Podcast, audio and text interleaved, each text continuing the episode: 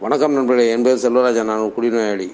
எல்லா வல்ல இரவனாலும் மற்ற ஆளுகளுக்கு அனானமஸ் வழிமுறைகளாலும் நம்முடைய நண்பர்கள் இருக்கின்ற அனுபவம் தம்பு நம்பிக்கையினாலும் இன்று முதல் கோப்பமதை தள்ளி வைத்து நல்ல முறையில் வாழ்ந்து வருகின்றேன். இன்று நம்முடைய ஏஏவின் நானூற்றி ஏழு பொன்மொழிகளிலே பதினேழாவது பொன்மொழியான sobriety is a journey not a destination. தெளிவுத்தன்மை என்பது பயணம்தான் முடிவு அல்ல. என்ற பொன்மொழி எனக்குள்ளே தருகின்ற உணர்வுகளை உங்களுடன் பகிர்ந்து கொள்கின்றேன் தெளிவுத்தன்மை என்பது பயணம்தான். முடிவு அல்ல என்று தெளிவாக சொல்லிவிட்டார்கள். நான் ஆளாளிக அனானமஸ் குழுவினுள்ளே வந்ததன் பின்பு இந்த வழிமுறைகளை எவ்வளவு நாள் நான் கடைபிடிக்க வேண்டும் என்பதாக என்னுடைய மூத்த நண்பரிடம் கேட்டேன். ஆளாளிக அனானமஸ் குழுவிற்கு எவ்வளவு நாள் நான் வர வேண்டும்? இந்த வழிமுறைகளை எல்லாம் எவ்வளவு நாள் என்னுடைய வாழ்க்கை முறையாக கடைபிடிக்க வேண்டும் என்றெல்லாம் கேட்கும் பொழுது அவர் சுருக்கமாக சொல்லிவிட்டார். எவ்வளவு நாள் இந்த பூமியில் இருக்கின்றோமோ அவ்வளவு நாள் நாம் இங்கே வரத்தான் வேண்டும் என்று சொல்லிவிட்டார். ஓ அப்படியா என்று கேட்டவுடன் ஆம் வாழுகின்ற கடைசி நொடி வரைக்கும் நாம் எப்படி மூச்சு விட்டு கொண்டே இருக்கின்றோமோ அதுபோல வாழுகின்ற கடைசி நொடி வரைக்கும் நமக்குள்ளே இந்த ஏ என்ற உணர்வு இருந்து கொண்டே இருக்க வேண்டும். அப்படி இருக்கின்ற வாழ்க்கையில் தான் நாம் தெளிவுத்தன்மையை தொடர்ந்து தக்க வைத்துக் கொள்ள முடியுமே என்று ஏதோ வந்தோம். குடியை தள்ளி வைத்து விட்டோம். உடனே வீட்டுக்கு சென்று விட்டோம் என்பது போல இது ஒன்றும் ஒரு கோர்ஸ் அல்ல என்று சொன்னார். ஆமாம் இது கோர்ஸ் அல்ல. இது என்ற ஒரு படிப்பா? இத்தனை வருடங்கள் படித்து முடித்தால் போதும். இனிமேல் நீங்கள் இங்கு வர வேண்டியதில்லை என்று யாராவது யாருக்காவது சொல்ல முடியுமா? சொன்னால் கேட்கவும் தான் செய்வார்களா? முடியாது. அதாவது இது வந்து படிப்பு அல்ல என்பதை நாம் தொடர்ந்து புரிந்து கொள்ள வேண்டியது இருக்கின்றது. அதற்கே தெளிவுத்தன்மையை நாம் தக்க வைத்துக் கொள்ள வேண்டியது இருக்கின்றது. சமீபத்தில் ஒரு நண்பர் என்னோடு பேசிக்கின்றார் அந்த நண்பர் ஆளாளரான நமது குழுவிற்கு வந்து கிட்டத்தட்ட ஐந்து ஆண்டுகளுக்கு மேலே ஆகின்றது அவர் பல இடங்களுக்கு நம்முடைய பன்னிரெண்டாவது வழிமுறை வேலைகளை செய்வதற்காக செல்லுவாராம். இப்படியெல்லாம் சென்று கொண்டிருந்த ஒரு காலகட்டத்தில் அவரை ஒரு நண்பர் கேட்டிருக்கின்றார். நீங்கள் இப்படி பன்னெண்டாம் வழிமுறை வேலைகள் எல்லாம் செய்வதற்காக செல்லுகின்றீர்களே நீங்கள் இந்த பன்னிரெண்டு வழிமுறைகளை முடித்து விட்டீர்களா? என்று கேட்டார் கேட்டவுடன் நண்பருக்கு குழப்பமாகி விட்டது இந்த பன்னெண்டு வழிமுறைகளை செய்து முடித்தால்தான் நான் யாருக்காவது இந்த பன்னெண்டாம் வழிமுறையை பற்றி எடுத்து சொல்ல முடியுமா? என்பதை கேட்பதற்காக எனக்கு ஃபோன் செய்தார்.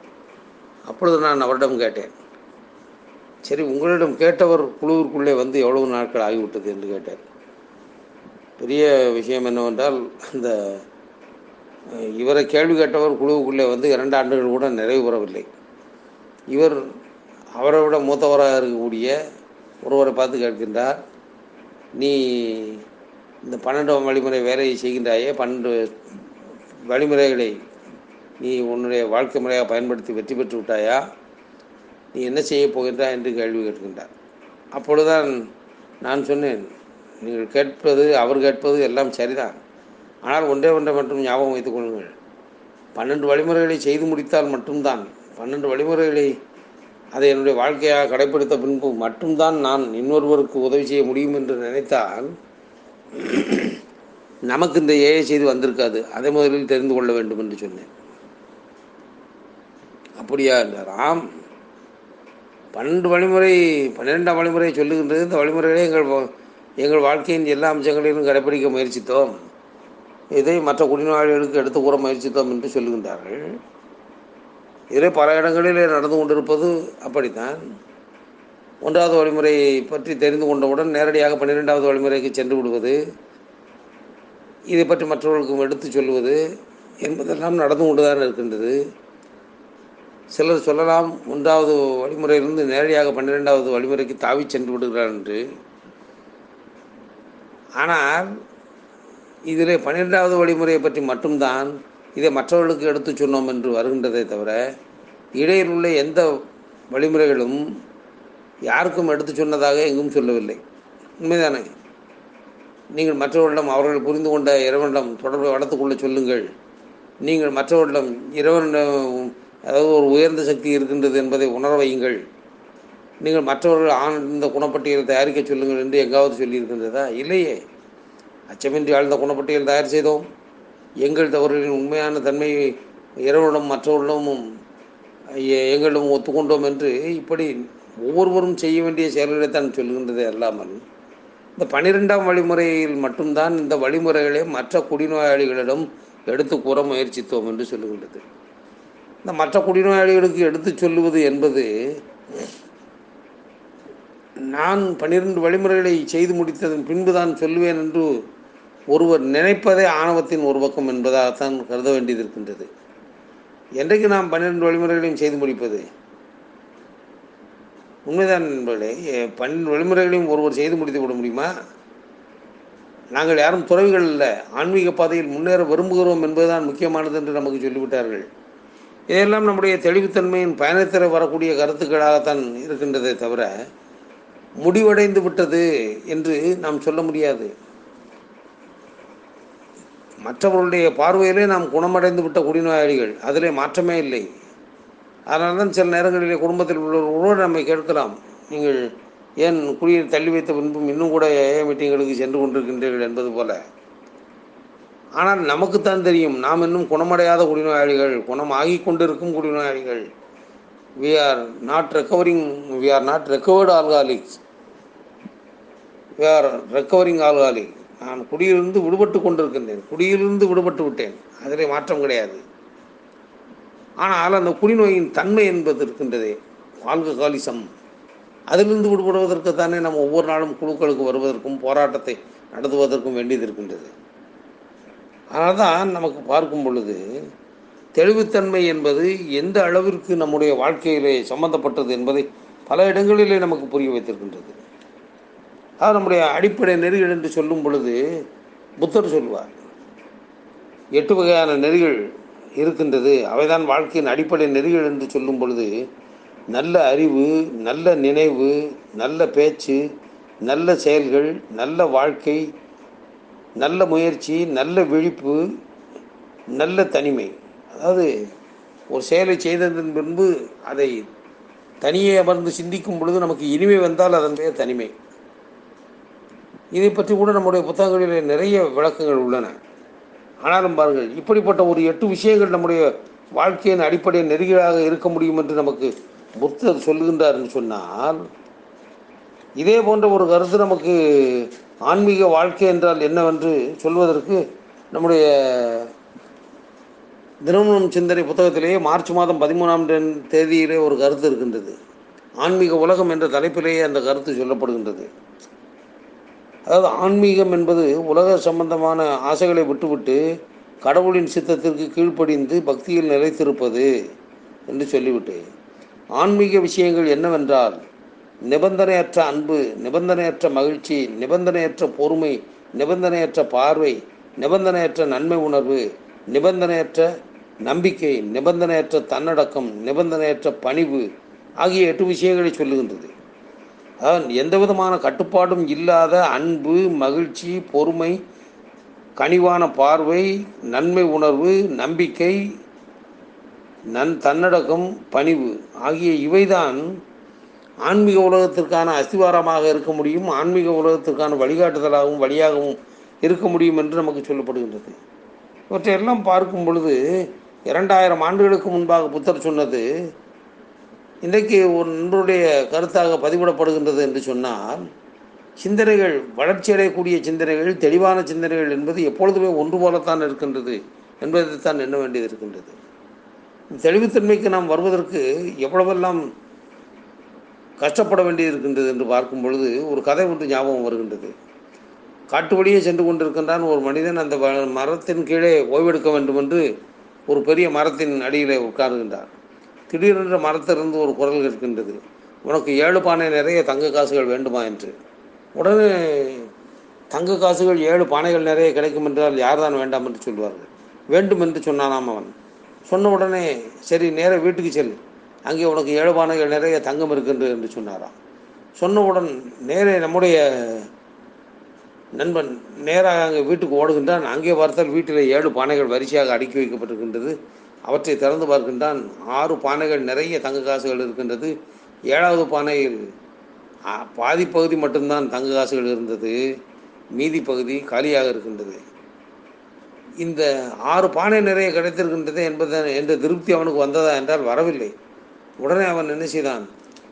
மீதம் இருக்கக்கூடிய அந்த பாதி பானையையும் நாம் காசுகளாக போட்டு நிரப்பி விட்டு அப்புறம் ஏழு பானை தங்கத்தையும் அனுபவிப்போம் என்பது போல எண்ணி தன்னிடமிருந்த பணத்தை எல்லாம் தங்க காசுகளாக மாற்றி அதில் போடுகின்றான். இன்னும் தொடர்ந்து வீட்டை விட்டு விட்டான். வீடுகளில் இருந்த மா மாட்டை விட்டு விட்டான் ஆட்டை விட்டு விட்டான். இன்னும் அவனுடைய சொத்துக்கள் எல்லாவற்றையும் விற்று விற்று அந்த பானைக்குள்ளே தங்க காசுகளை போட்டு கொண்டிருக்கின்றான். ஆனால் அந்த தங்க பானை நிரம்பவே இல்லை. இதற்குள் பார்த்தால் அவன் பெரிய பயில்வான் போன்ற தோட்டத்தில் இருந்த அவன் மிகவும் உடல் மெலிந்து நலிந்து நைந்து போனவனாக மாறிவிட்டான். அவனுடைய உடல் நலமும் கெட்டுப்போனது ஒரு நாள் அந்த ஊரின் தலைவர் அவனை பார்க்கின்றார். அவனை பார்த்தவுடன் அவனா நீ? என்று கேட்டுவிட்டு அவர் ஏனப்பா திடீரென்று இப்படி ஆகிவிட்டாய். உன்னை பார்த்தால் இந்த ஏழு பானை தங்கத்தை வாங்கியவன் போலல்லவா தெரிகின்றது? என்ன ஆயிற்று உனக்கு? என்று கேட்டாராம். கேட்டவுடன் நம்ம நமது நண்பனுக்கு தூக்கி வாரி போட்டது. ஏழு பானை தங்கம் என்பது உங்களுக்கு எப்படி தெரியும்? என்று சொன்னாராம். சொன்னவுடன் உனக்கு இப்பொழுதுதான் தெரியுமா? அது ஊர் முழுதும் தெரிந்த விஷயமாயிற்றே என்றாராம்.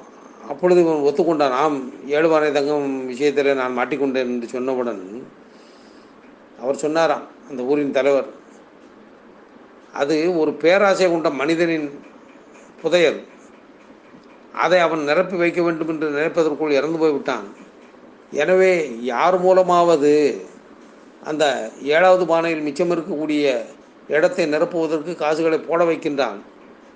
அதில் பெரிய கொடுமை என்னவென்றால் எவ்வளவு பணத்தை போட்டாலும் அது நிரம்பாது. அப்படிப்பட்ட பாத்திரம் அது. எனவே நீ மீண்டும் உயிரோடு இருக்க வேண்டும் என்று சொன்னால் இப்பொழுது நேரடியாக அந்த மரத்துக்கு சென்று எனக்கு ப- பானை தங்கம் வேண்டாம் என்று சொல். உன்னுடைய வீட்டிலிருந்து அந்த பானைகள் மறைந்து விடும் அதன் பின்புதான் உனக்கு உடலிலே உயிர் வரும் உழைக்கும் தெம்பு வரும் இழந்தவற்றை மீண்டும் பெறுவாய் என்று சொன்னாராம். சொன்னவுடன் அதுபோலவே உடனே அந்த மனிதன் அந்த நண்பன் வேகமாக ஓடிச் சென்று அந்த மரத்தின் அடியில் என்று எனக்கு ஏழு பானை தங்க வேண்டாம் என்று சொன்னானாம். சொன்னவுடன் வீட்டில் இருந்த தங்கப்பானை மறந்து விட்டது. இவன் வீட்டுக்கு வந்து பார்க்கின்றான்.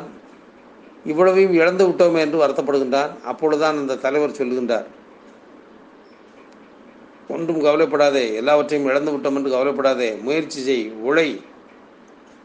உன்னுடைய வாழ்க்கையிலே இழந்தவற்றுக்கு அதிகமாக நீ பெறுவாய். எதையும் குறித்து எனக்கு வருந்த வேண்டிய அவசியமில்லை என்று சொன்னாராம். அந்த கதையினை நான் படித்தவுடன் எனக்கு என்ன ஞாபகம் வந்தது?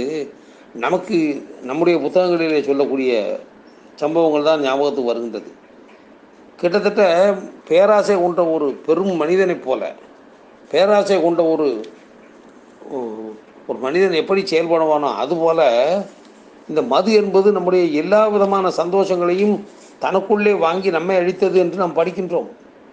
எப்படி ஒரு தங்க காசுகள் கையில் கிடைத்த பின்பும் இருப்பதை வைத்து இருப்பதை வைத்து சரி அனுபவிப்போம் என்கின்ற உணர்வு வராமல் இல்லாத ஒன்றின் பின்னால் அடைந்து கொண்டிருந்த ஒரு மனிதனுடைய கதையை பார்க்கின்றோமே கிட்டத்தட்ட அதுபோல நாமும் நம்முடைய வாழ்க்கையிலே குடிப்பதன் மூலமாக எதையோ சாதித்து விடுவோம் என்பது போல எண்ணிக்கொண்டு நாம் செயல்பட்டோம்.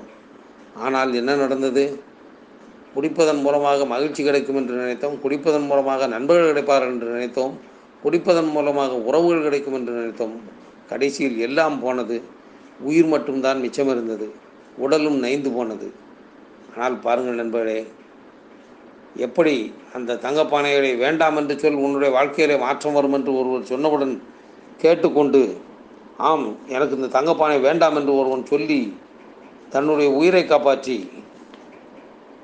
மீண்டும் ஒரு புதிய வாழ்வுக்கு வந்து இழந்ததற்கு அதிகமாக பெற்று பெற்றானோ அதுபோன்ற ஒரு நிலைமைத்தான் இன்றைக்கு நாம் அனுபவித்து வருகின்றோம் என்று எண்ணுகின்றேன்.